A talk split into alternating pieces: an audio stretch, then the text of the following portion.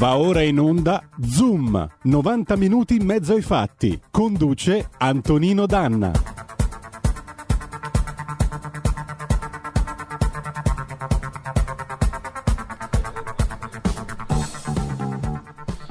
Amiche e amici miei e non dell'avventura, buongiorno. Siete sulle magiche, magiche, magiche onde di RPL. Questo è Zoom, 90 minuti in mezzo ai fatti. Io sono Antonino Danna, buongiorno, buon lunedì di questo 28 settembre dell'anno di non molta grazia 2020 e oggi è una puntata che vedete eh, la nostra radio ha come colore il blu ma oggi cambia, si fa rosso alfa 130 perché oggi è una puntata interamente dedicata all'Alfa Romeo, soprattutto a un pezzo del cuore dell'Alfa Romeo che è ancora in piedi nel centro di Milano, il Portello e oggi abbiamo con noi i guardiani del portello, questo gruppo di alfisti che si è costituito in comitato e sta cercando di salvare quello che rimane del cuore dell'Alfa Romeo in centro città. Intanto vi do i riferimenti, se volete mandarci le vostre zappe, i vostri whatsapp 346 64 277 56. Apriremo le linee telefoniche dopo le 11.20. Perché vi parliamo di questo? Vi parliamo di questo perché in questo paese noi dobbiamo continuare a coltivare il vizio della memoria e lo facciamo perché lo dobbiamo anche a questa città da cui noi trasmettiamo, da Milano, perché Milano è una città che non si è mai fatta mettere la saliva sul naso da nessuno, specialmente nel XX secolo è stata la grande città del lavoro, del progresso e del futuro. Continua ad esserlo, è la New York italiana e ha dentro di sé un grande cuore come un motore che ruggisce feroce mentre taglia la pianura. E allora noi cominciamo così, con l'Alfa Romeo e cominciamo con un pezzo dei Night Dreamers dal loro ultimo LP Tecne dedicato all'auto italiana, Le Mans del 2019. Vai Roberto.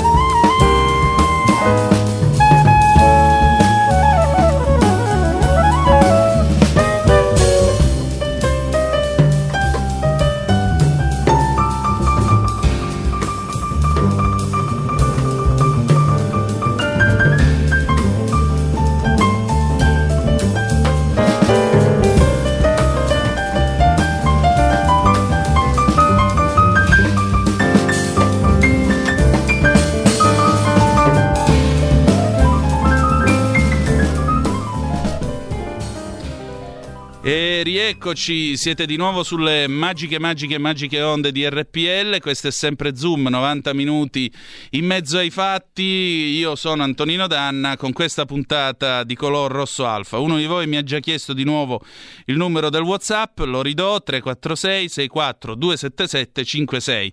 Il Manzoni dalle Canarie si è già fatto vivo, mi raccomando ricorda Carlo Chiti, Manzoni, oggi lei avrà pane per i suoi denti, glielo prometto. E andiamo con la copertina allora della trasmissione di oggi. Eh, Luciano De Crescenzo una volta ha scritto che c'è un orologio per ciascuno di noi, un orologio che segna il tempo delle nostre vite sul quale l'ultimo secondo, quello decisivo per tutti, porta il nostro nome.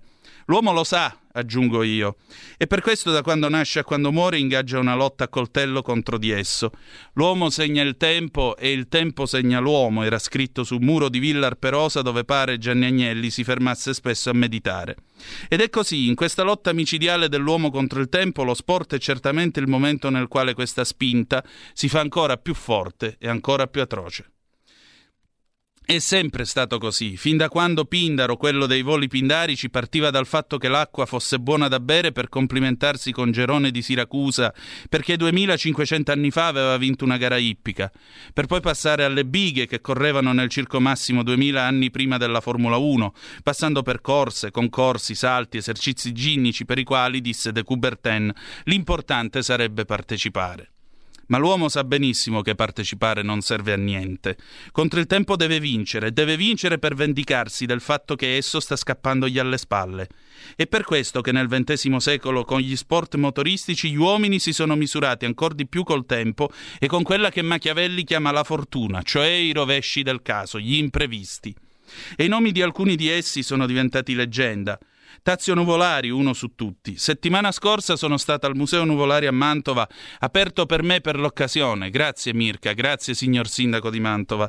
E ho potuto vedere i cimeli di un uomo capace di arrivare lanciato a 200 all'ora sul traguardo di una corsa impugnando una chiave inglese al posto dello sterzo coppe, premi, caschetti, il famoso maglione giallo da cui Nivola non si separava mai, e sullo sfondo a gridare il suo nome, l'Alfa Romeo. La storia che vi raccontiamo oggi è un pezzo della storia d'Italia. C'è a Milano, al Portello, un pezzo di muro all'angolo tra Viale De Gasperi e Via Serra, scrostato dal tempo, e un cancello disegnato da Gio Ponti, l'uomo che diede vita al Pirellone. Dietro quel cancello c'è un'antica portineria con tavolini e sedie ancora al loro posto, seppur bruttati e consumati dal tempo. C'è un gran silenzio e la vegetazione copre quasi tutto. Da quel cancello, che è alto e ben coperto perché doveva proteggere il segreto industriale, sono uscite le auto con cui correva Nuvolari prima e Manuel Fangio poi, perché il primo mondiale di Formula 1 venne vinto nel 50 dall'Alfa Romeo con l'Alfetta 158, un'auto teoricamente ormai vecchia e bollita. E invece dal portello quelle auto che furono nascoste ai nazisti negli anni della guerra si misero in marcia e scrissero pagine di leggende sport, buone anche tra un secolo, anche tra duecento anni e più.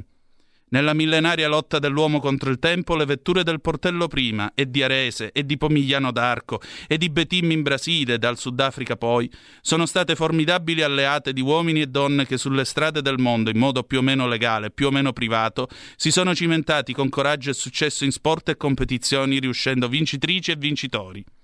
Oggi Zoom rende omaggio a loro e alla città di Milano, prima di tutto, dalla quale noi trasmettiamo.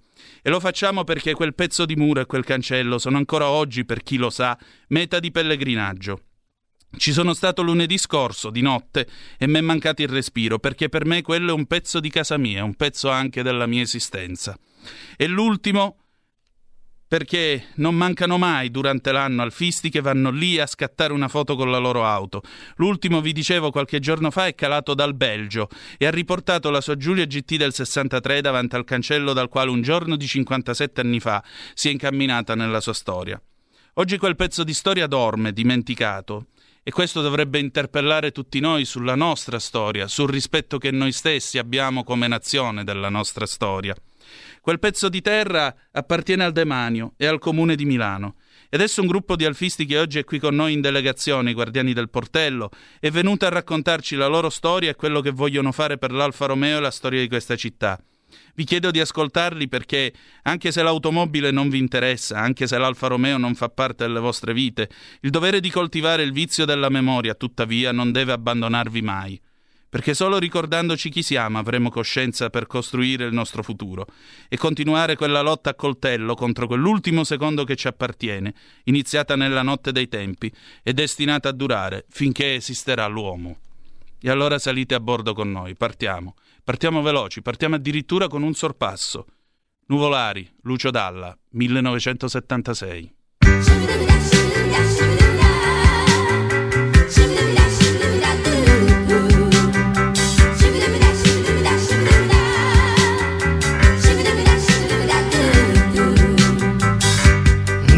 È basso di statura, Nuvolari è al di sotto del normale.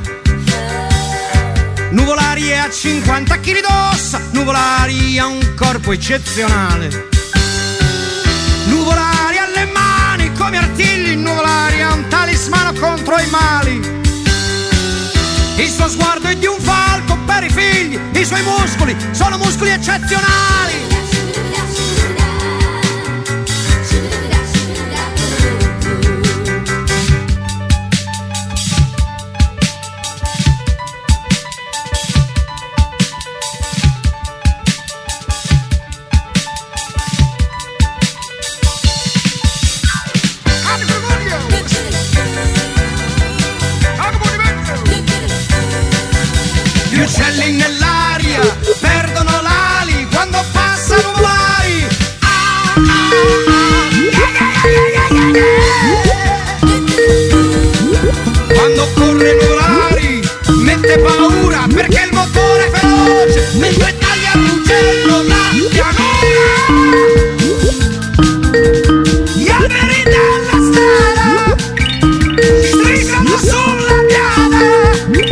Sui muri cocci di bottiglia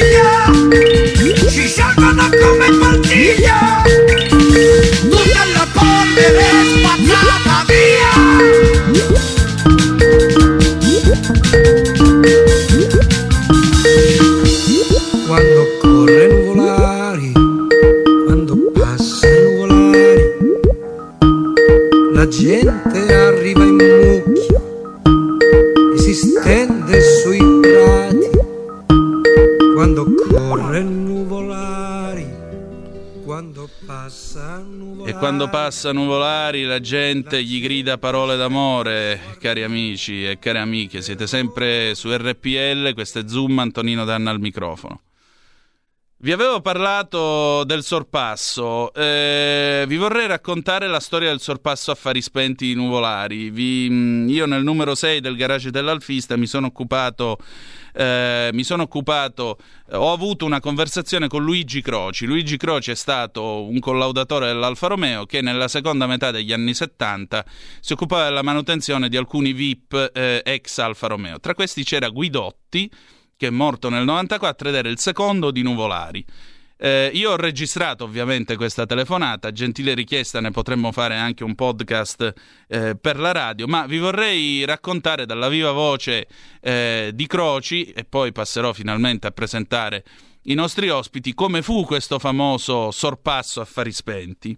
Eh, Guidotti era il copilota di Nuvolari, ha vinto con lui la mille miglia del 30. Quando veniva a fare il tagliando di tanto in tanto parlavamo. Guidotti mi ha detto: hanno scritto che Nuvolari ha seguito Varzi per 180 km, ma come si può?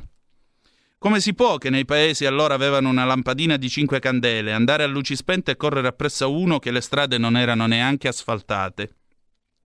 Ora, in quelle macchine il sedile del copilota, chiamiamolo così, non era perfettamente a fianco del pilota, era leggermente arretrato. Il copilota teneva la mano sulla spalla sinistra del pilota e gli si ancorava. Varzi era primo, non so da dove, e loro lo seguivano, cioè Guidotti con Nuvolari. Ma non forzavano perché tanto erano già Varzi primo e Nivola secondo e stavano arrivando a Brescia e Varzi vedeva che Nuvolari era dietro. Se Nuvolari provava ad accelerare, Varzi avrebbe accelerato e l'avrebbe seminato. Ma ad un bel momento la macchina di Varzi ha avuto un calo di potenza, rallentato e loro hanno sorpassato. E Guidotti, a mo' di saluto, ha spento e riacceso subito le luci. Ma le luci sono sempre state accese. Da qui la leggenda dei fari spenti.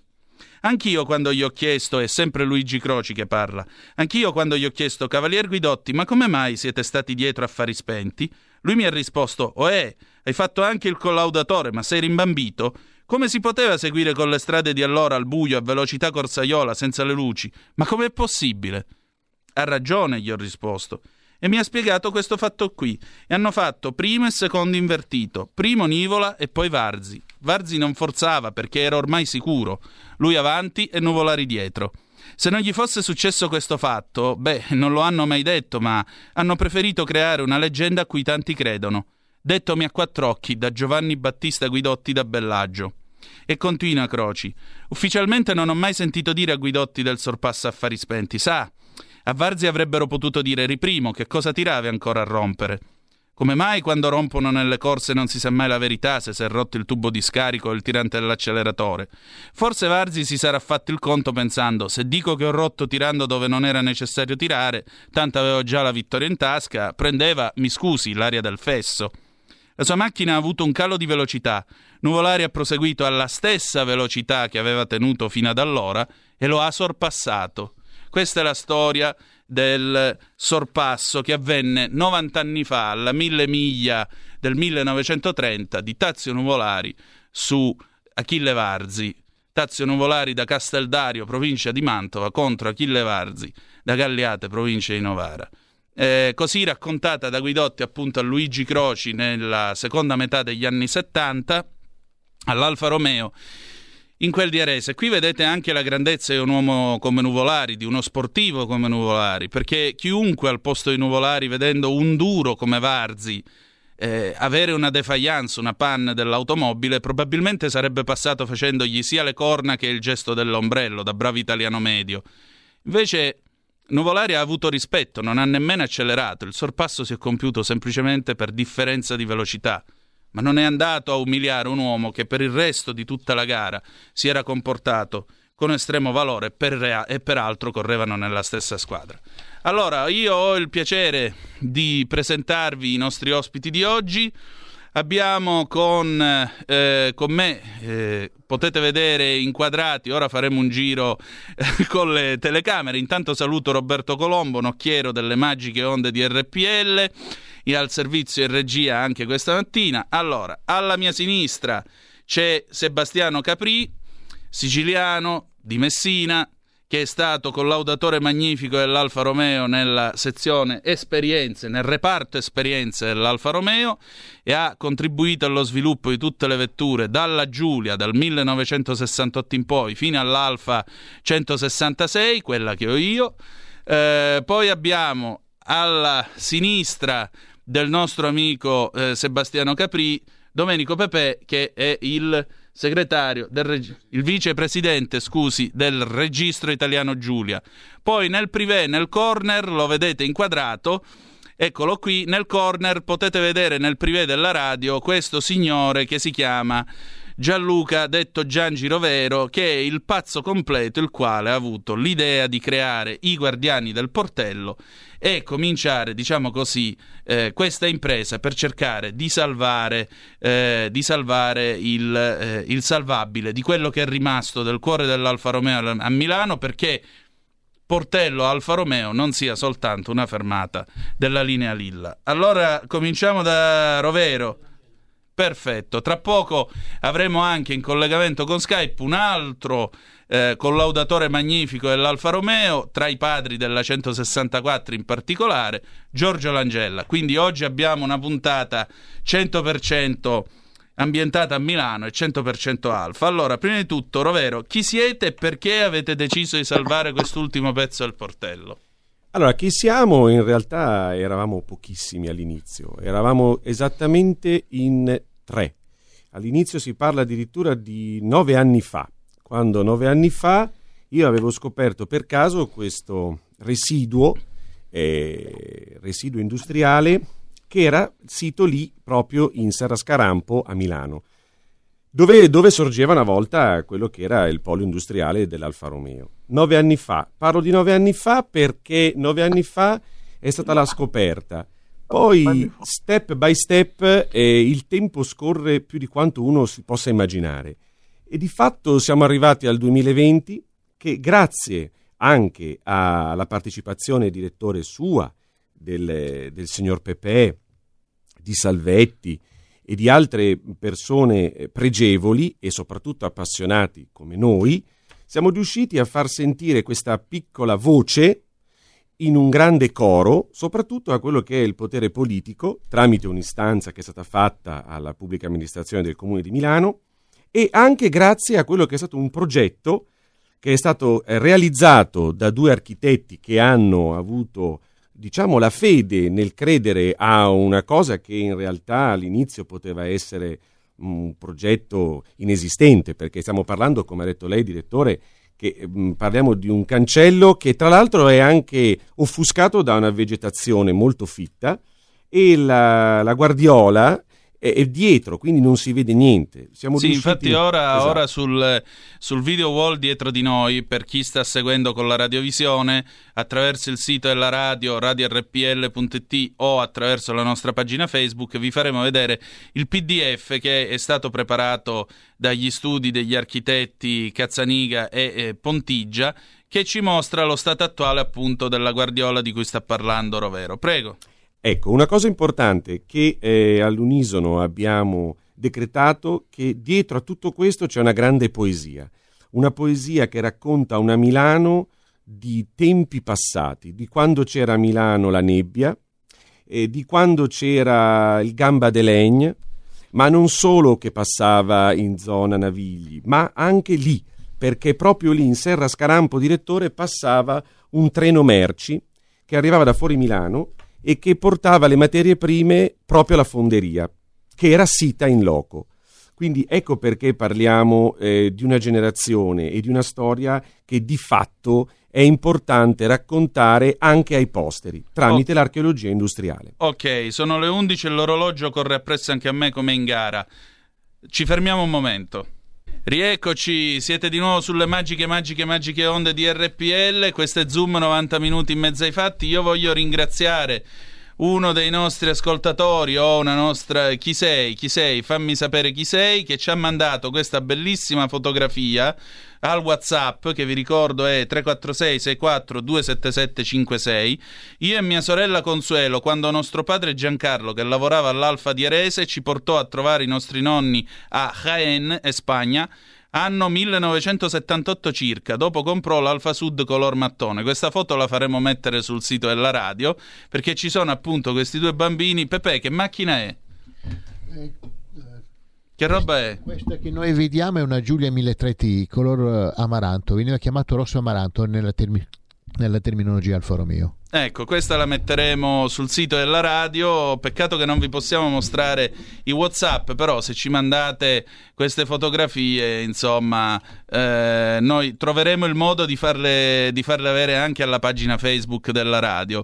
Eh, ci scrive un nostro ascoltatore, ci dice Andrea, buongiorno, bellissima trasmissione, spero che venga anche trasmessa la canzone di Sergio Bassi, Il Mantovano Volante, il ricordo sia di Nuvolari e di Sergio Bassi. Se lo troviamo, lo fa- la cerchiamo e poi magari la mandiamo. Poi, grazie per queste flebbo di Alfa Romeo. Fateci sentire il rombo della GTA Autodelta, così le vene si aprono, sante da Treviso. E la GTA Autodelta, caro mio, è tanta, tanta, tanta roba. Io ho avuto il piacere di andare dal dottor Stella, il farmacista volante, lassù nell'Alto Veneto e vi dico la verità, ho potuto vedere e toccare con mano la- l'ultima GTA rimasta al mondo su base 2000 originale Autodelta, che era stata di Peigigno, il nuvolari eh, portoghese. Eh, Sebastiano Capri, il 15 di luglio del 1968 tu hai attraversato quel cancello, o mi sbaglio? Sì, Più vicino. sì, esattamente. Io so- fui assunto eh, lì, lì a Portello il 15 luglio del 1968 e il mio primo impiego è stato al centro sperimentale che fin di allora dal 1968 al 1998 a 31 12 dove ho finito diciamo che andai in pensione. Fui a, a Milano fino al 1970 e poi da Milano ci siamo trasferiti ad Arese perché lo stabilimento del portello man mano andava ehm, svuotandosi in Certo. quanto non era più possibile in centro della città eh, fare dei rumori e quindi ormai eh, c'era la produzione della Giulia, poi c'era l'Alfetta che era ancora un prototipo, quindi lo spazio era poco e dal 70 in poi sono andato ad Arese, continuo, sempre continuando l'attività in direzione tecnica. Ecco, eh, diciamo così, cosa c'era dietro quel cancello a quel tempo? E dietro quel cancello c'era di là uscivano le auto col treno che andavano eh, alla stazione di, di, Milano Certosa per spedire alle varie concessionarie. Io mi ricordo che c'erano dei quattro 4-5 persone dell'Alfa Romeo con delle bandierine rosse che fermavano le macchine, le, le, poche auto che c'erano per far transitare il treno, per caricare le auto e portarle al, alla stazione eh, di Milano Certosa. Niente di meno. Eh, noi abbiamo in collegamento via Skype un collega del eh, nostro Sebastiano Capri, Giorgio Langella. Vediamo se è adesso in linea. Giorgio, ci sei? Sì, ci sono. Dove sei? Non ti vedo. Eh, ma come fatto a vedere? Allora, Eh. chiaro video? Aspetta che noi non ti vediamo, non, non so perché. Comunque, No, schiaccio- allora, io, aspetta un attimo, ho messo il viva voce. Devo sì. il video? Eh, attiva il video, certo, così ti vediamo. Che diamine. Vediamo. Vediamo io un non po'. sono esperto, eh. Aspetta, eh. Sì. Devo mettere il copo. Allora, Ecco qua. Il bello della diretta. Intanto scrive Mario: Grazie per queste trasmissioni. Anche nelle nostre sale cinematografiche sarebbero auspicabili queste storie e non sempre quelle di criminalità. Eh, tra poco te la diamo noi una storia cinematografica, Mario. Resta con le orecchie incollate alla radio che vedi che ci divertiamo. Ah, chi ci ha mandato questa bella foto da HN con la Giulia è il nostro ascoltatore Daniele Airaghi. Quindi grazie per quello che hai fatto, grazie per eh, la, la- la segnalazione che ci hai mandato. Allora, Langella, ci sei? eh, adesso è sparita l'immagine. Eh, non lo so se si... Ce l'abbiamo non il sono- video? Era comparso, era comparso, va bene. Eh, aspetta, oh, cavolo, dove tocca? Ah, video, eccolo qui. Ecco. Pronto? Sì, Mi vedi? No, comunque noi facciamo lo stesso la radio, quindi pazienza se non ti vedono. Eh, Allora, intanto saluto tutti e, e poi saluto chiaramente anche il mio caro amico e collega Sebastiano Capri. Allora, intanto il Gamba dell'En, dico quel signore lì di cui non ricordo il nome al momento. L'ha detto Gamba Pepe. io abitavo sui Navili, quindi eh, negli anni 50 lo prendevo ogni tanto il Gamba dell'En. Allora, eh, io ricordo eh, quella portineria. eh, eh, mi senti? sì, ti stiamo ascoltando. Quella, quella portineria lì, eh, perché lì c'era anche la ferrovia, come ha detto Sebastiano, c'era la ferrovia e dunque era all'inizio oh, dove c'erano quelle, quei, quei monumenti per, eh, per eh, antibombe eh, della guerra, no? iniziavano da lì, lì c'era quel cancello, però io da lì non sono mai entrato chiaramente. Mm. Eh, lo vedevo al mattino quando passavo con la, con la filovia, la 90, per andare, eh, per andare eh, scendevo in via Renato Serra, eh, entravo la- alla portineria, alla prima portineria e vedevo che c'era appunto la ferrovia, questo cancello, qualche volta mi pare di averlo visto aperto, però lì non sono mai entrato. Comunque nella zona, come diceva Sebastiano, c'era lì sotto c'era la fonderia, eh, in quella zona lì eh, io parlo partendo da via Renato Serra, la prima portineria, lì si scendeva, poi c'erano tutti i tunnel eh, che collegavano tutti i reparti, tra questi appunto la, la fonderia, la carrozzeria, eccetera, eccetera, verniciatura e tutto. Ecco, però eh, da lì ho visto qualche volta uscire il treno così, ma da lì io non sono mai entrato, ecco. Certo, Eh, vogliamo spiegare un attimo, Sebastiano, vogliamo spiegare un attimo, eh, dietro quel cancello c'erano i famosi tunnel eh, del portello, come mai c'erano sti tunnel? Sì, c'erano dei tunnel sotto, eh, sottoterra praticamente che eh, noi eh, attra- per andare da una parte all'altra dello stabilimento, non so se del- di direzione tecnica dovevamo andare alla seconda portineria dove c'è l'ufficio del personale o, la- o un altro ente, si passava al di sotto dentro questo tunnel e si attraversava fino ad arrivare in fondo eh, vicino dove c'era la prima portineria e, e- e si faceva quello che si doveva fare, non so, bisogna andare all'ufficio personale o bisognava fare portare qualche comunicazione, qualche cosa. Quindi si viaggiava sotto e si andava nei vari enti dove ci ehm, dove eh, era opportuno eh, di, di fare anche un lavoro. Lui c'era, c'era la scuola, c'era la DIAS, c'erano altri reparti che mh, andavamo tutti sotto attraverso il tunnel senza uscire per la strada perché se si doveva uscire per la strada ci voleva l'autorizzazione, si Certo. perdeva tempo e non era così semplice uscire dallo stabilimento. Quindi si faceva tutto attraverso il tunnel, si girava tutto lo stabilimento attraverso questo tunnel che era sottoterra.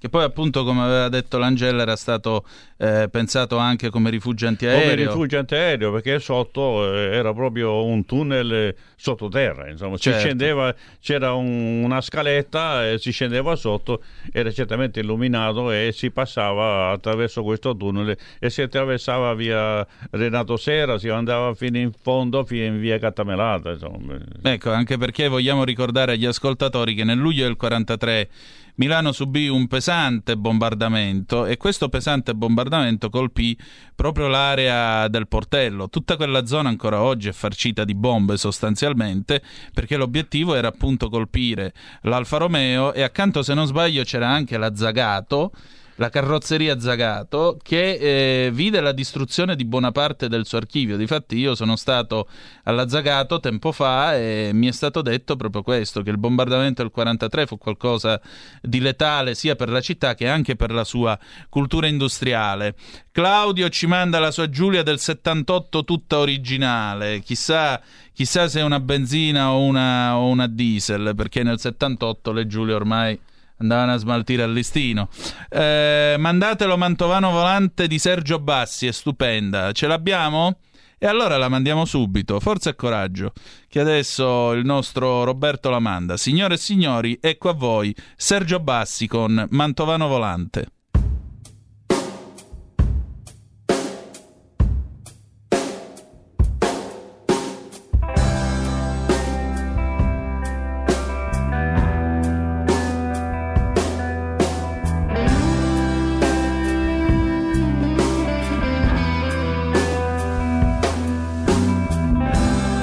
Velocità è sempre stato il mio mestiere. Corro così veloce che non sempre mi si può vedere. Corro più veloce anche di un treno sui binari. Il mio nome è Tazio. Nuvolari. Veloce come un pesce che ti sfugge dalle mani. Nel mio specchio c'è ieri, c'è oggi, ma non c'è domani. Qualche volta guardo il volante che mi sfugge via. Uno sguardo alla morte. E così sia. E quando corro, corro forte, non guardo in faccia più a nessuno perché questa è la mia sorte. Io mi conosco bene, io ti conosco bene, io mi conosco bene, io ti conosco bene. E quando corro, corro forte, non mi frega più di niente, sputo in faccia anche alla morte. Io mi conosco bene, io ti conosco bene, io mi conosco bene, eh sì, io ti conosco bene. Rieccoci, siamo di nuovo in onda, sempre su RPL, le nostre magiche, magiche, magiche onde che oggi dal blu si sono tinte di rosso alfa, Antonino Danna, con noi Sebastiano Capri, Giorgio Langella, Domenico Pepe e Gianluca Giangirovero. Allora, eh, cari amiche, cari amici, stiamo parlando appunto del salvataggio di questo pezzo del portello, tra l'altro, vedete, siamo andati indietro a una Milano degli anni 50 che sa ancora della Scighiera, sa ancora della Mala, quando la polizia come numero di telefono aveva 777, una canzoncina diceva 71421 arriva la madama e non trova nessuno.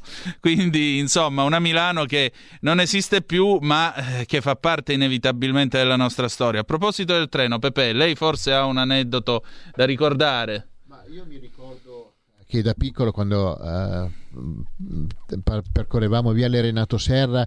Mi ricordo che ci fermavamo all'incrocio tra Renato Serra e via De Gasperi che eravamo in macchina, ero in macchina con mio grande papà e a un certo punto vedevamo questo, questo treno questo treno un po' tozzo che, par- che passava e praticamente su questi vagoni portava diciamo, la materia prima dal portello nord al portello sud.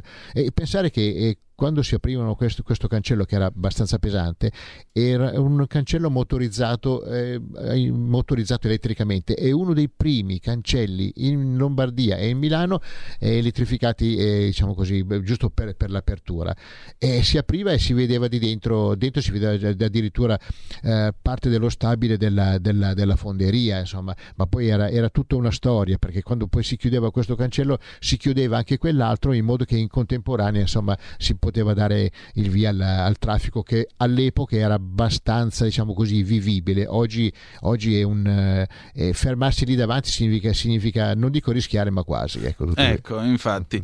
Tra l'altro la particolarità di questo cancello è che ha uno spioncino perennemente chiuso, eh, anche questo annegato all'interno dell'acciaio di una delle ante che si apre elettricamente e eh, la particolarità è che nel vostro progetto, nel progetto degli architetti Cazzaniga e Pontigia, c'è l'idea di lasciarlo finalmente definitivamente aperto perché ognuno possa simbolicamente guardare dentro e ricordare quella che era la storia dell'Alfa Romeo. Capri, prima stavamo parlando dei tunnel dell'Alfa, c'era anche appunto tutta una serie di spogliatoi, era una vera e propria città sotterranea sto portello. Sì, sì, era una, una città sotterranea perché mi ero dimenticato.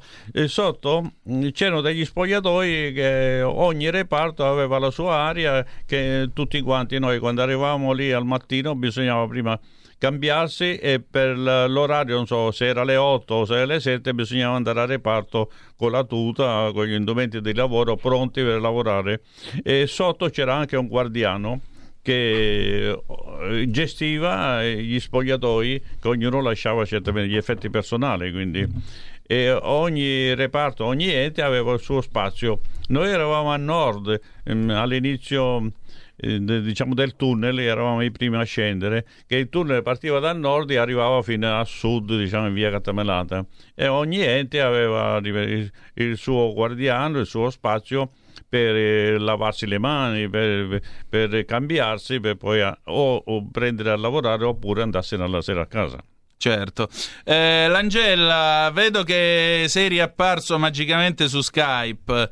Eh, Sebastiano Capri accennava prima al fatto che appunto non si poteva avere uno stabilimento in centro a Milano, non si poteva avere uno stabilimento molto rumoroso.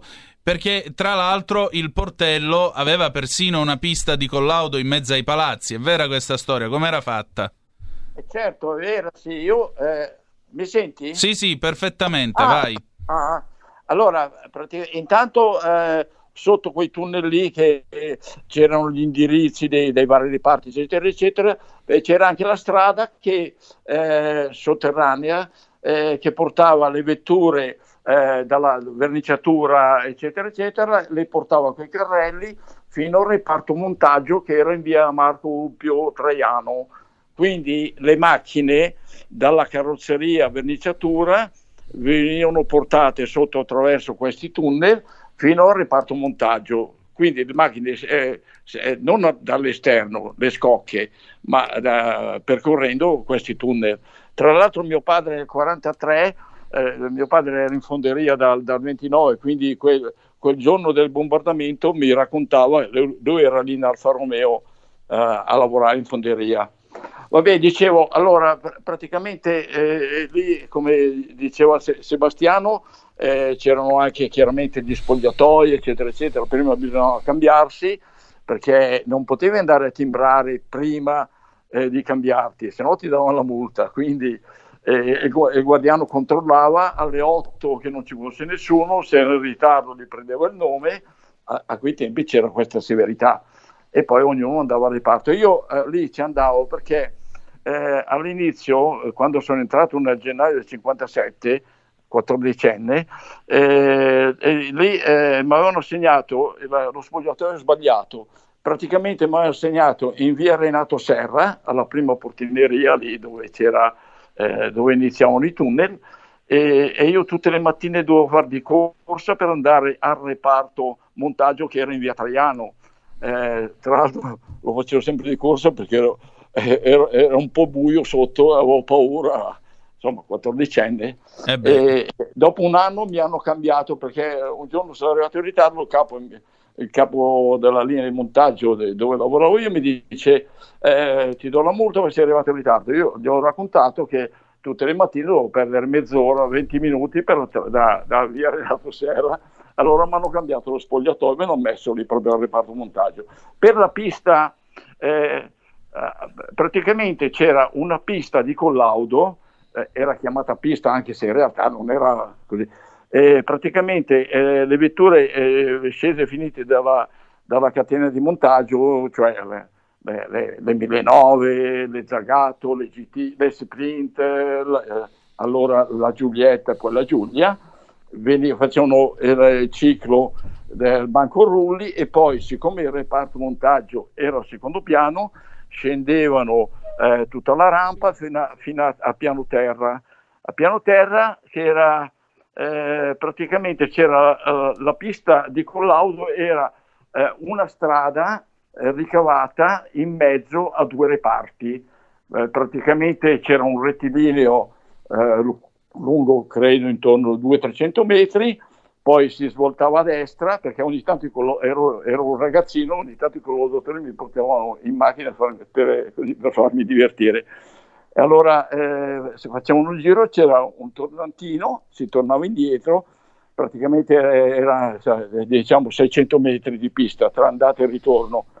Poi fuori dal reparto facevano la messa a punto, cioè regolavano i carburatori e poi se c'erano dei, dei problemi, eh, dei difetti sui quali intervenire, le vetture venivano mandate, c'era il reparto revisione proprio lì attaccato, eh, fatti gli interventi, riprovate la vettura eh, sul, sul pistino eh, e, poi veniva deliberata.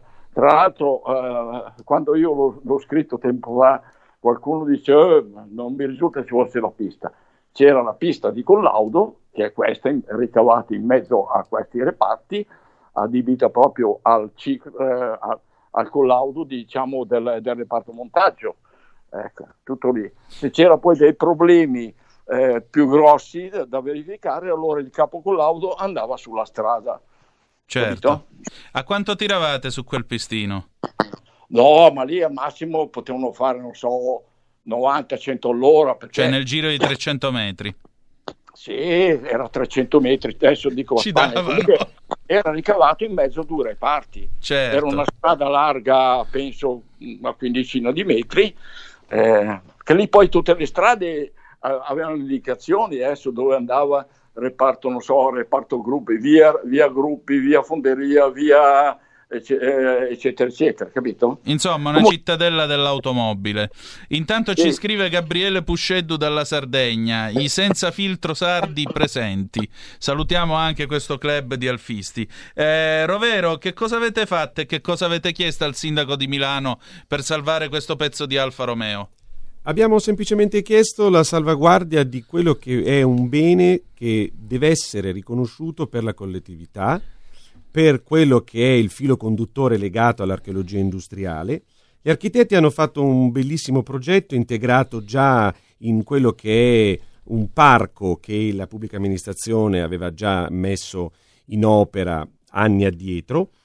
E quindi di fatto questo progetto si deve integrare in quella che è l'urbanistica nuova, di nuova realizzazione all'interno di questa area sita appunto in zona Fiera Campionaria e eh, la cosa interessante che si è cercato di far evincere da questi progetti alla, al comune è che comunque si può da questo progetto di eh, salvaguardia realizzare anche quello che è vari, quelli che sono ve- vari eventi eh, legati all'Alfa Romeo, legati al, al, al, motorismo italiano, tipo, non so, gli eventi eh, come è appena accaduto dei 110 anni di Alfa Romeo, e che è stato un evento molto importante anche a livello mediatico.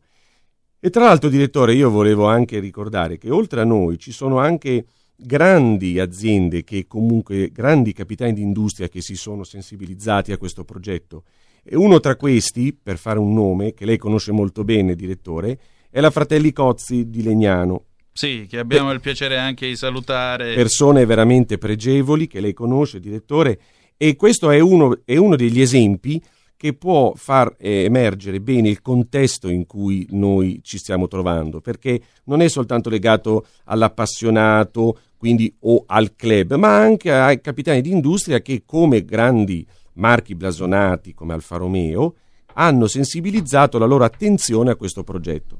E volevo concludere, direttore, dicendole una cosa. Quando io le feci vedere l'altra sera il cancello, ecco, sì. eh, mi era molto piaciuto vedere in lei questo, questa curiosità che aveva no? nel vedere questo cancello avvolto da questa vegetazione e la mia attenzione è stata posta su questo lucernaio piccolino fatto in modo artigianale, come ha detto lei, direttore, giustamente, per il discorso non solo della sorveglianza, ma anche dello spionaggio industriale.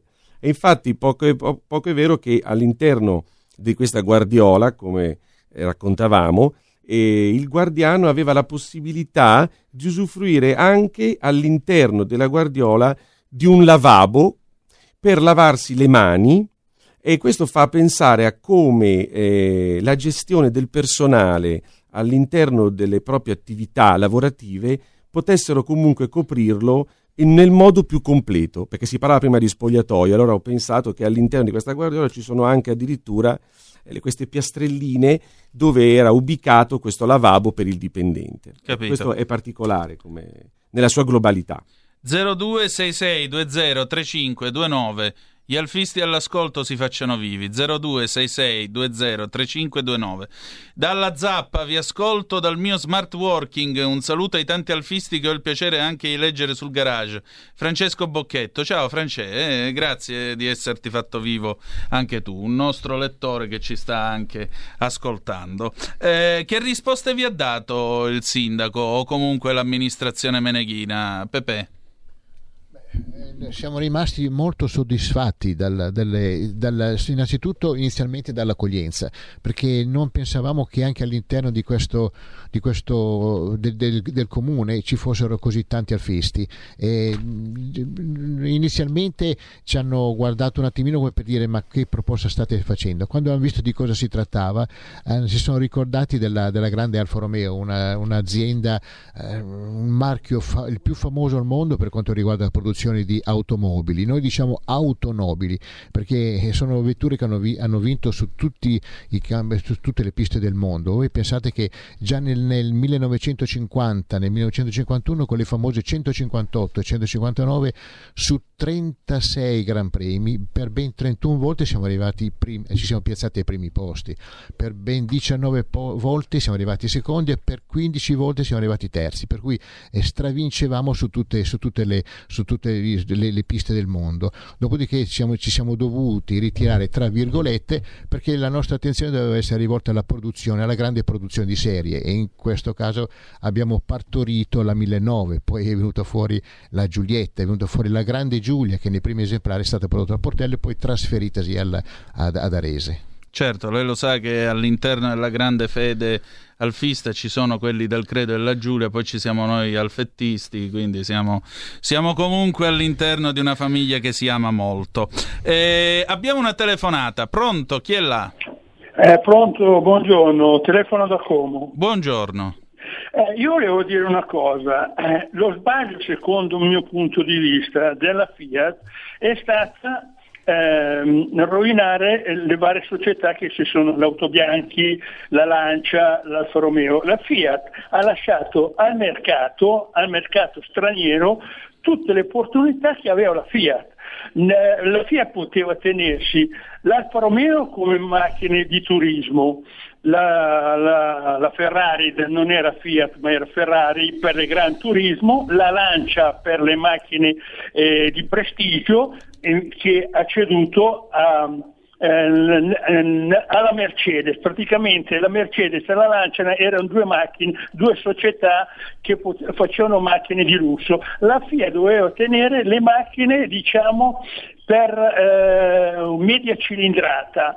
Eh, invece così ha lasciato tutto perché aveva il monopolio delle monovolume perché c'aveva la 600 multipla, c'aveva l'850 pulmino, c'aveva, c'aveva i fuoristrada che era la, la Jeep, la, la- la campagnola, c'ave- c'aveva tutto, ha lasciato, la- ha, ha distrutto tutte le società automobilistiche italiane per lasciarlo alla concorrenza. Secondo il mio punto di vista ha fatto uno sbaglio, mentre le, le- le società tedesche ha- hanno acquisito dei marchi stranieri e li ha tenuti in vita, le tengono in vita. Scusi un Invece attimo la perché sono non- le, sono le 11 e mezza e io mi devo fermare. Grazie comunque del suo intervento.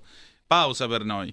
Rieccoci, siete di nuovo sulle magiche, magiche, magiche onde di RPL. Questo è sempre Zoom. Oggi abbiamo questa puntata dedicata ai guardiani del Portello, ai guardiani dell'Alfa Romeo. Tra l'altro, ci ha raggiunto Giulio Cainarca, il direttore della radio, che è qui in devoto, attento ascolto. Io credo che sarò licenziato a fine trasmissione, ma pazienza, prego, dottor Cainarca, dica lei qualcosa, intervenga. Non vuole intervenire. Io ascolto e basta perché ho solo da ascoltare e da imparare. E- è una storia troppo affascinante questa che state raccontando e, e quindi sto solo ed esclusivamente in ascolto come penso tantissime persone in questo momento. Grazie. E niente, io sarò con voi fino a mezzogiorno, poi domani se ci sono ancora, vedremo. Allora, scherzi a parte, eh, continuiamo il nostro racconto. Dunque, mh, Sebastiano, l'intervento del nostro ascoltatore era un intervento, diciamo così, che parlava in fondo di scelte e strategie industriali.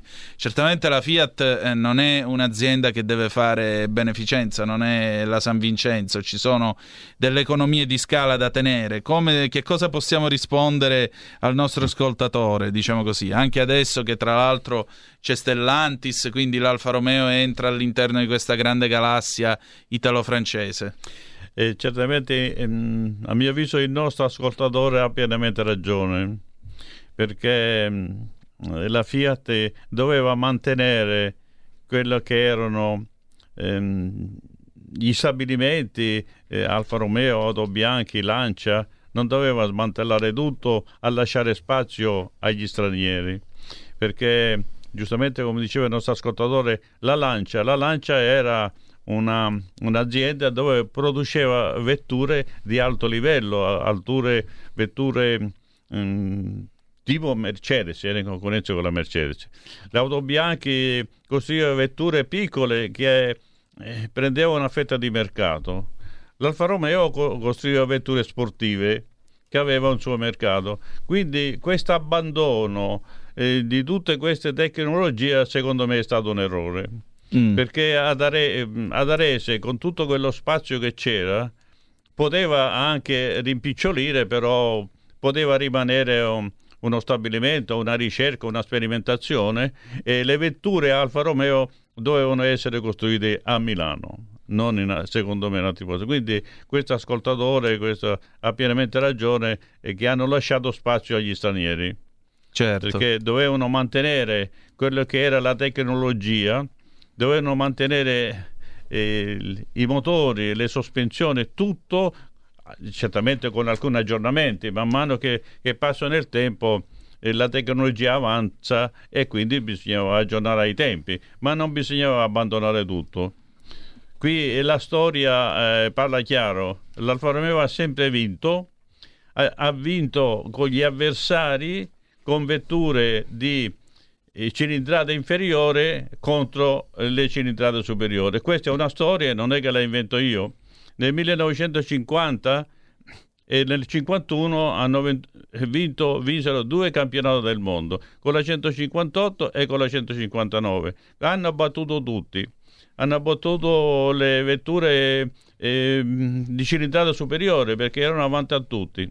L'Alfa Romeo aveva de- de- delle- della gente, delle persone che stesso Ferrari diceva che all'Alfa Romeo erano capaci di fare i guanti alle mosche.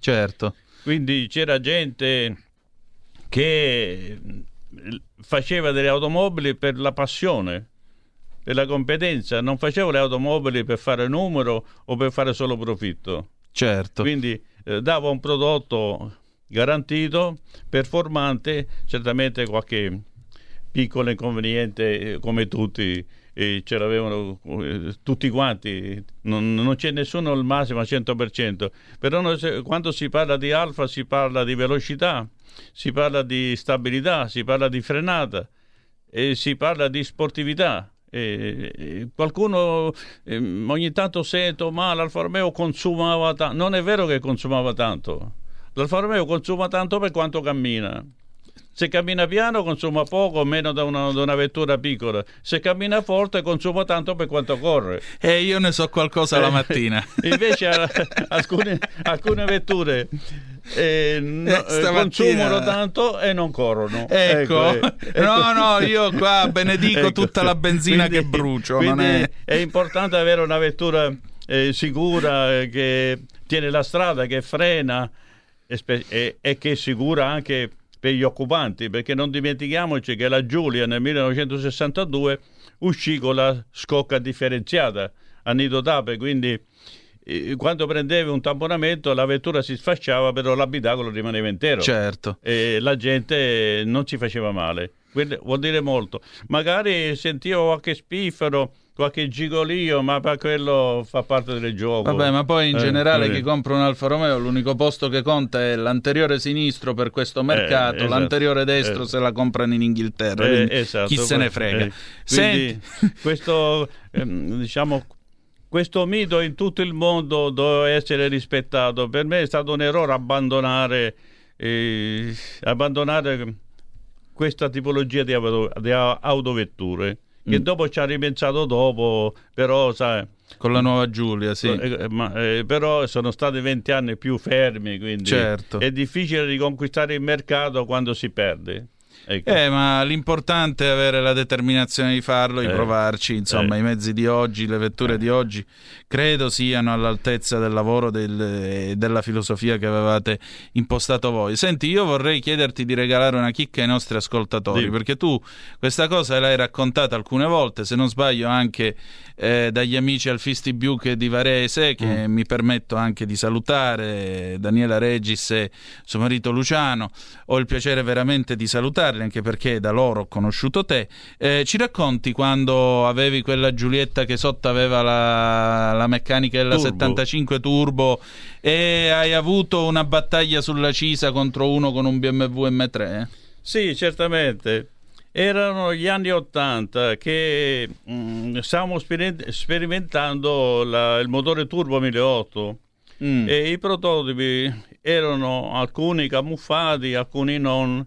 E c'erano alcuni prototipi che erano montati su delle Giuliette eh, con eh, una scritta dietro 1003 Giulietta 1003, ma eh, sotto era configurata il motore turbo per, non fare vedere ai giornalisti, per, non- Certo. per passare inosservati. no? E quindi eh, uno vede una vettura così di serie, mm, non dà nell'occhio che cos'è, perché sennò sempre, c'era sempre da tribulare con i paparazzi che, che cos'è, che ci facevano perdere tempo. Invece, cose, eh, tranne che la velocità, era una vettura come gli altri. Poteva essere una vettura elaborata, eh, eh, quello che c'era di, che non era di serie c'era la targa a prova perché non era targata, erano prototipi e quindi non potevano essere targati. E stavamo facendo uh, la sp- sperimentazione delle turbine e che allora c'era eh, l'Alfa Avio che si era impegnata a fare una turbina mh, per provare, per vedere se si poteva fare tutto in casa. Poi provavamo l'HI, provavamo le KK e quindi si andava sull'autostrada Milano-Livorno, due turni, un turno io, un turno un collega, e facevamo la prova di queste turbine eh, con diverse configurazioni. Certi motori erano molto più potenti, si, si girava con 180-190 cavalli, eh, perché a, a secondo il tipo di prova che si faceva quel giorno. A un certo momento eh, io ero sull'autostrada che venivo da Livorno e sullo specchietto vedo un- una BMW incuriosita della velocità che mi stava dietro. Ero in prossimità di un'area di servizio che mi ricordo eh, prima della Spezia per fare benzina. Ci mi sono fermato io, si è fermato anche lui eh, per fare carburante perché eh, all'andata un serbatoio si finiva di, di- di benzina. Eh, E quindi facciamo carburante. Ho visto questo che era incuriosito. E allora ho detto: ah, qui, qui c'è battaglia. Perché visto una vettura molto performante, una un M3 che cammina, eh, la, veloci- eh, la potenza dichiarata erano 200 cavalli loro. Quindi tu quanti vettura- ne facevi? Che configurazione avevi? io ero sui 180 cavalli, più o meno Mm. 185, che lì la potenza io la potevo anche un po' gestire, Certo. se avevo bisogno. Quindi io incuriosito mi, mi preparai, diciamo, all'avversario. Facciamo benzina, eh, partiamo tutti e due, prendiamo il casello, allora c'era la Spezia e c'era il casello. Mi preparo, resetto tutto perché avevo avuto qualche problema nell'andata.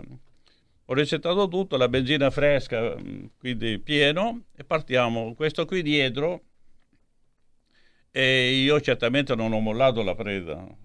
Era un giovane che era molto in gamba a guidare e la vettura era altrettanto performante, insomma, c'era da combattere.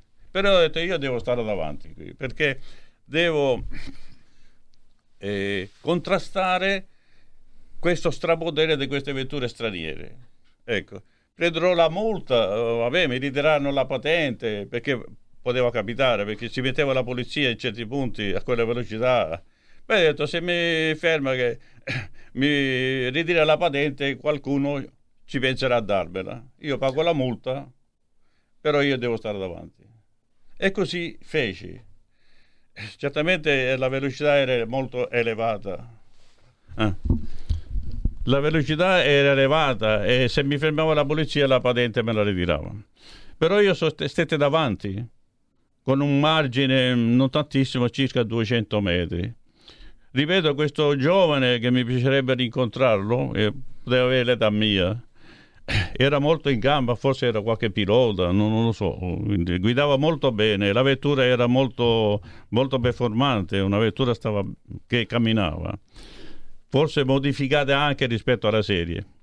Però io avevo tanti vantaggi, avevo il ponte di Dion, eh, avevo un motore eh, che era molto generoso e quindi potevo fare qualcosa più di lui. A un certo momento ci fermiamo all'area di servizio di Fornovo, si avvicina e mi fa, senta un po', io non ho mai visto una vettura che è così veloce nella mia vita fino adesso. Ho detto, guarda, non, non ce ne sono in giro per adesso, ce ne sono poche, ce n'è qualcuna, questa e qualcun'altra, quindi sarà sul mercato fra un po' di mesi. Quando uscirà eh, ti consiglio comprarla, però eh, tu eh, con la tua devi stare dietro. Bellissimo. Ecco. Certamente la polizia non c'era, a me mi è andata bene, ma anche se c'era la polizia, pagavo la multa, la patente me la ridava sempre qualcuno. io abbiamo un'altra telefonata. Pronto? Chi è là? Pronto? Sì, pronto.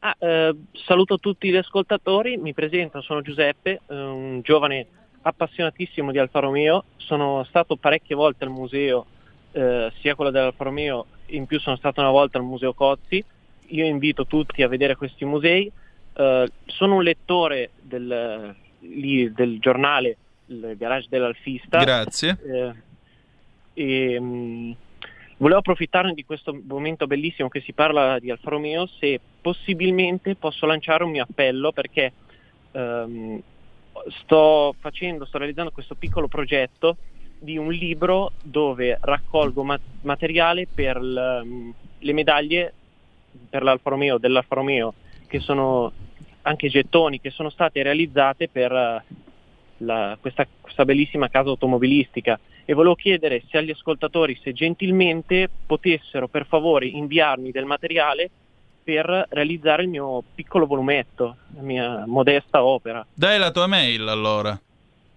Eh, po- posso lasciare il mio numero di telefono per caso? E lascia il telefono allora.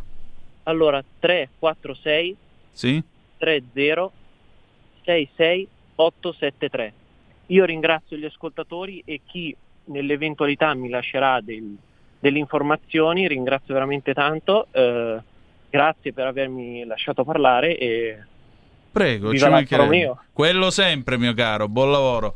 Allora, eh, prego. Allora, io voglio ringraziare tutti i nostri ospiti intanto, Gian Girovero, Sebastiano Capri che ci ha raccontato questo momento epico di Cavalleria Alfa Romeo. Voglio ringraziare Giorgio Langella che è comparso via Skype. Grazie del tuo tempo, Giorgio.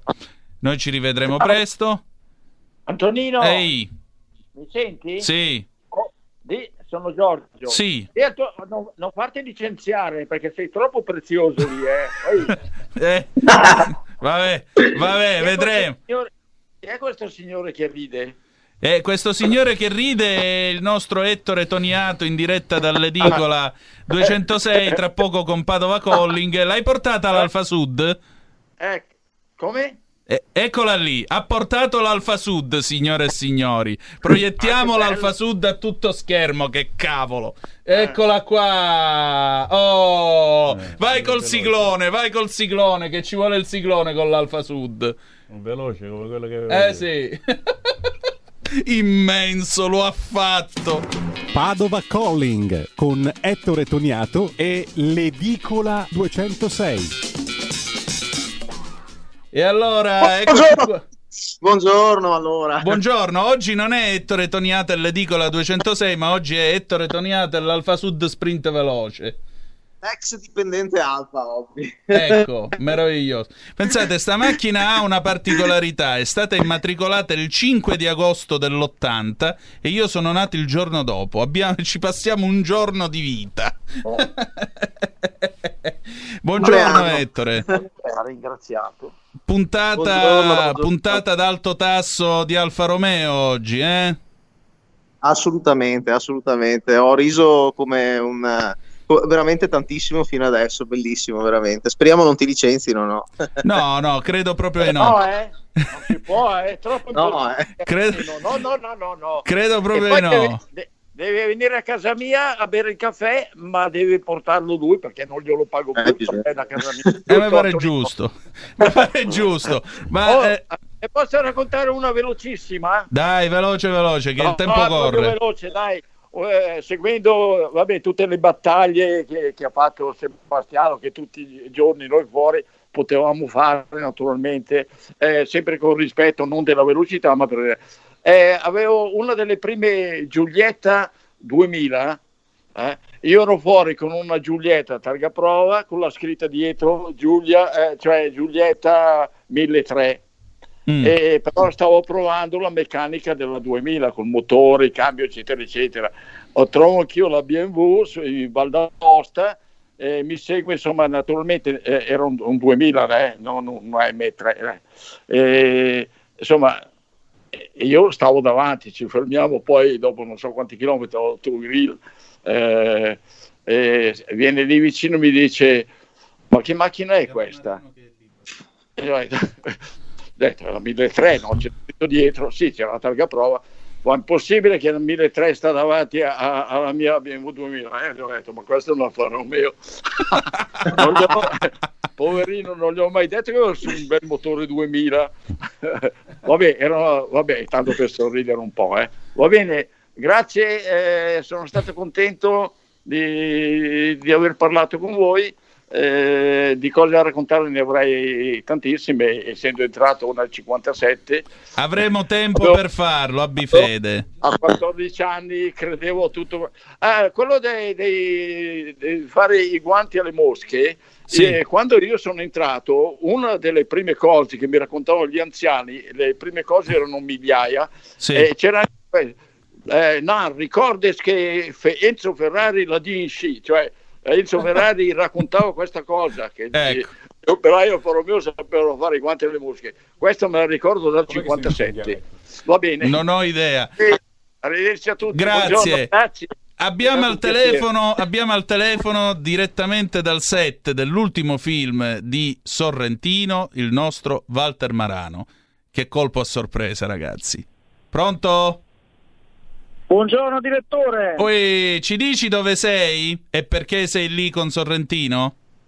Allora, stiamo preparando il set per girare nel pomeriggio delle scene del film, dell'ultimo film di Paolo Sorrentino, È stata la mano di Dio.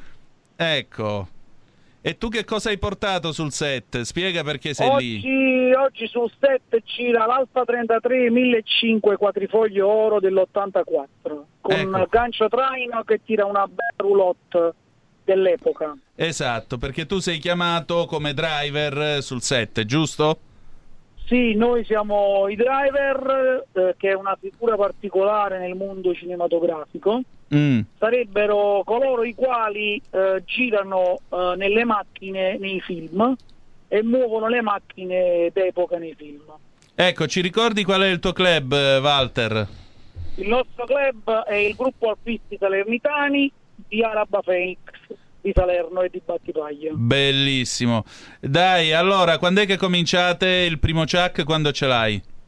Allora, il primo chuck è alle 16, 16.30, dovremo Ah. iniziare le prime scene. Ora stiamo preparando i veicoli, stiamo sistemando insomma eh, tutta la scena con diversi veicoli e la, la protagonista sarà la 33. Poi ci Perfetto. saranno anche delle altre auto, auto d'epoca che Sì. saranno da contorno e alcune saranno di movimento. Perfetto. Grazie, Walter. Anche a lei, direttore, Ciao. buona giornata e buona continuazione. Grazie. Ettore, allora, torniamo a noi, al tuo garage, perché oggi, come vedi... Andiamo a sud, Eh, da nord sì. scendiamo a sud. Eh, sì, a sud di Padova. Senti, allora, raccontaci un attimo questa bella Alfa Sud Sprint, dai. Allora, questa era l'auto di mio papà. Mm. E qui ho detto tutto, nel senso che l'ha comprata nuova nel 1980, modello 79, eh, e, e l'ha tenuta sempre, sempre. Ah, intanto di Alfa Romeo ne sono passate tantissime in- come auto aziendali, però questa era la sua personale ed è stata sempre tenuta in garage. Quando lui è mancato, io purtroppo non avevo ancora la patente, quindi l'auto è stata messa in un angolo del cortile a prendere acqua e ruggine. Fino alla rinascita, quando sono riuscito a prendere la patente, eh, ho cominciato a guidarla, mi sono reso conto che c'era un po' di ruggine, c'era da lavorarci su, quindi l'ho fermata nel- quando è nata mia figlia, in pratica, perché volevo essere presente eh, al parto di mia moglie con questa macchina qui, dato che anch'io quando sono nato sono salito sulla prima macchina, è stata questa. È stato un restauro molto lungo, però diciamo l'abbiamo portata abbastanza, abbastanza in buone condizioni adesso. Eh, direi, io sono stato più volte passeggero di questa magnifica vettura, tra l'altro grande e grosso quanto sono, io credevo che non ci sarei nemmeno entrato, invece sull'Alfa Sud Sprint Veloce io ci sto comodo, esistono anche dei video rubati che disconosco, nei quali tra l'altro cantiamo a scarciagola delle canzoni anni 70-80, lasciamo perdere. Eh, Sebastiano, tu basso, mi pare che ne hai basso. avute di Sì, sprint Io di quelle ho avuto un 1003. Sì, è una bellissima macchina, ci sarebbe tanto da, da raccontare. Con, con Dimmi questa- quella cosa sui musicisti che mi hai detto stamattina Eh, mentre venivamo eh, alla radio. sì. Eh, è una vettura fatta da, da persone che sapevano fare automobili, che li facevano per passione, non per fare numero. E, come parlavo qui con il direttore, e ritengo che sono dei veri musicisti che, che sanno suonare, che ha fatto quella vettura lì. Lì parliamo di Rusca, parliamo di, di gente che ha vissuto il mondo dell'automobile ma da corsa. Ritengo che quella vettura è una vettura piccola ma da corsa dall'impostazione meccanica che ha, che nessuna vettura ha un'impostazione come l'Alfa Sud. Lì parliamo del 1972, o da- dal 72 in avanti, con eh, quattro freni a disco, con eh, il cambio attaccato alla scocca e i freni in board. Quindi Sì. nessuna vettura di piccola cilindrata aveva quei contenuti. Aveva una tenuta di strada eccezionale perché le persone che hanno fatto quella vettura erano persone tutte che venivano dal mondo delle corse. Parliamo di Rusca, parliamo di Sat, parliamo di Sanesi, gente che sapevano suonare la musica e sapevano fare automobili perché avevano la passione per fare automobili. Io di quelle ne ho avuti 5 vetture di Alfa Sud. Un 1500 veloce eh, quadrifoglio, no quadrifoglio, pardon, trofeo, pardon. Poi ho avuto un due 1003 veloci e un 1500 un doppio corpo, in prima serie, tutte vetture eccezionali. E un T 1200, vetture che non se ne faranno più. E teneteli da conto che sono vetture che rimangono nella storia. E credo che Non con c'è- questo noi possiamo chiudere la nostra trasmissione perché oggi siamo andati un po' lunghi in frenata, ma vabbè, credo che l'argomento meritasse. Allora, grazie a Sebastiano Capri, grazie a Domenico Pepe, Gian Girovero, grazie a Ettore Toniato, dopo di noi ci Ciao. sarà, eh, grazie a Giorgio Langello, ovviamente, dopo di noi ci sarà eh, l'adorabile Moira Romano con il suo talk. Eh, che dire di più? Eh, grazie per essere stati con noi anche oggi. Ci risentiamo, se non mi licenziano, domani alle 10.35 trattabili. E ricordate che the best is yet to come, il meglio deve ancora venire. Vi ha parlato Antonino Danna. Buongiorno. Avete ascoltato Zoom, 90 minuti in mezzo ai fatti.